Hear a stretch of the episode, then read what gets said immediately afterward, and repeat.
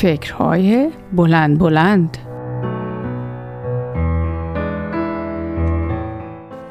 سلام آزاده هستم. امروز صبح تازه پیاده روی صبحم رو شروع کرده بودم که دوباره اون داستان عبور سریع فکرهام برام اتفاق افتاد.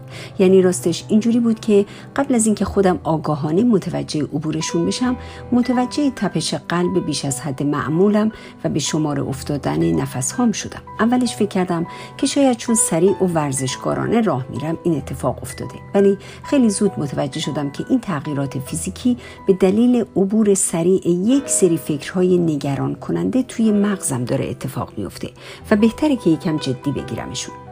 ولی خیلی زود متوجه شدم که اگر بخوام در حین راه رفتن این کار مهم رو انجام بدم اون وقت از راه رفتنم لذت کمتری خواهم برد. چرا که در این صورت اون حضور و آگاهی کامل از وجودم رو هنگام راه رفتن نخواهم داشت. یعنی در واقع متوجه شدم برای اینکه بتونم کاملا متوجه قدم هم باشم از منظره اطرافم هنگام راه رفتن و از خوردن نسیم آروم و ملایمی که هنگام تند راه رفتن به صورتم می‌خوره. و خلاصه از تمام چیزهایی که در این لحظه برام اتفاق میفته لذت ببرم. باید فقط متوجه یک کار باشم و برای همین هم تصمیم گرفتم که در اون شرایط فقط به پیاده روی تندم ادامه بدم و ازش لذت ببرم. ولی به خودم قول دادم که به محض رسیدن به خونه تکلیف اون فکرها رو با خودم و البته تکلیف خودم رو با اونها روشن می‌کنم. خلاصه وقتی به خونه برگشتم طبق قولی که به خودم داده بودم مشغول نوشتن فکرهایی شدم که چند دقیقه قبل حجوم اونها به مغزم باعث شده بود که تپش قلب زیادی رو احساس کنم. موقع نوشتن فکرهام متوجه عجله و شتاب مجدد اونها برای نوشته شدن شدم و به همین دلیل اولین کاری که به نظرم رسید این بود که ضمن احترام به همه اون فکرها سعی کردم یک به یک اونها رو وارد مغزم و از اونجا به روی کاغذ بیارم و در واقع با این کار تونستم تا حدی هیجاناتم رو کنترل کنم. ولی خیلی زود متوجه شدم که حجم بعضی از اون افکار به قدری بر هیجاناتم زیاد بود که حتی هنگام نوشتن اون هم منو دچار تپش قلب می‌کرد. با خودم فکر کردم عجب داستانی این قصه جسم و روان.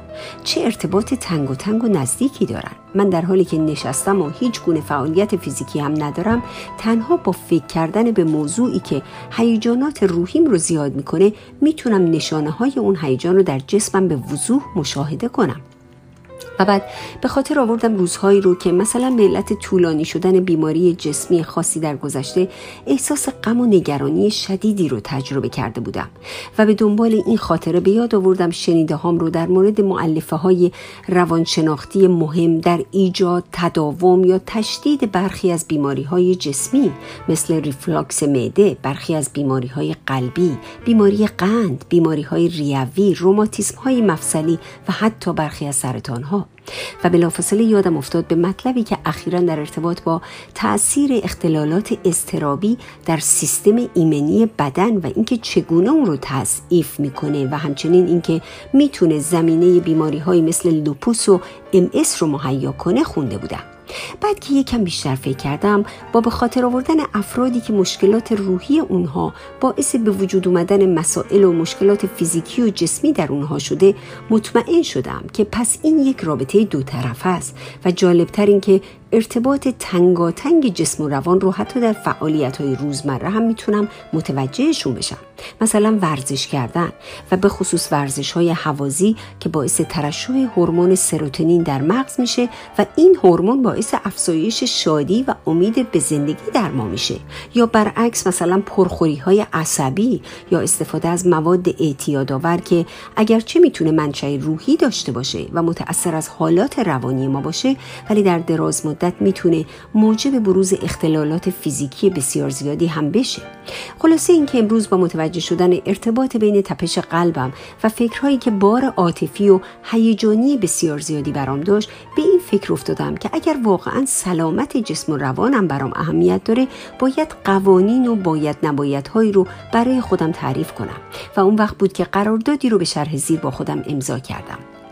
یک کمی بیشتر به خودم احترام بذارم و دست از سرزنش کردن خودم در هر موردی که اتفاق میفته بردارم و کمی با خودم مهربونتر باشم. آخه هر اتفاقی که توی دنیا میفته که تقصیر من نیست. دو کمی بیشتر مراقب سلامت جسمیم باشم. من که سوپرمن نیستم که بتونم همه کارها رو یک تنه انجام بدم.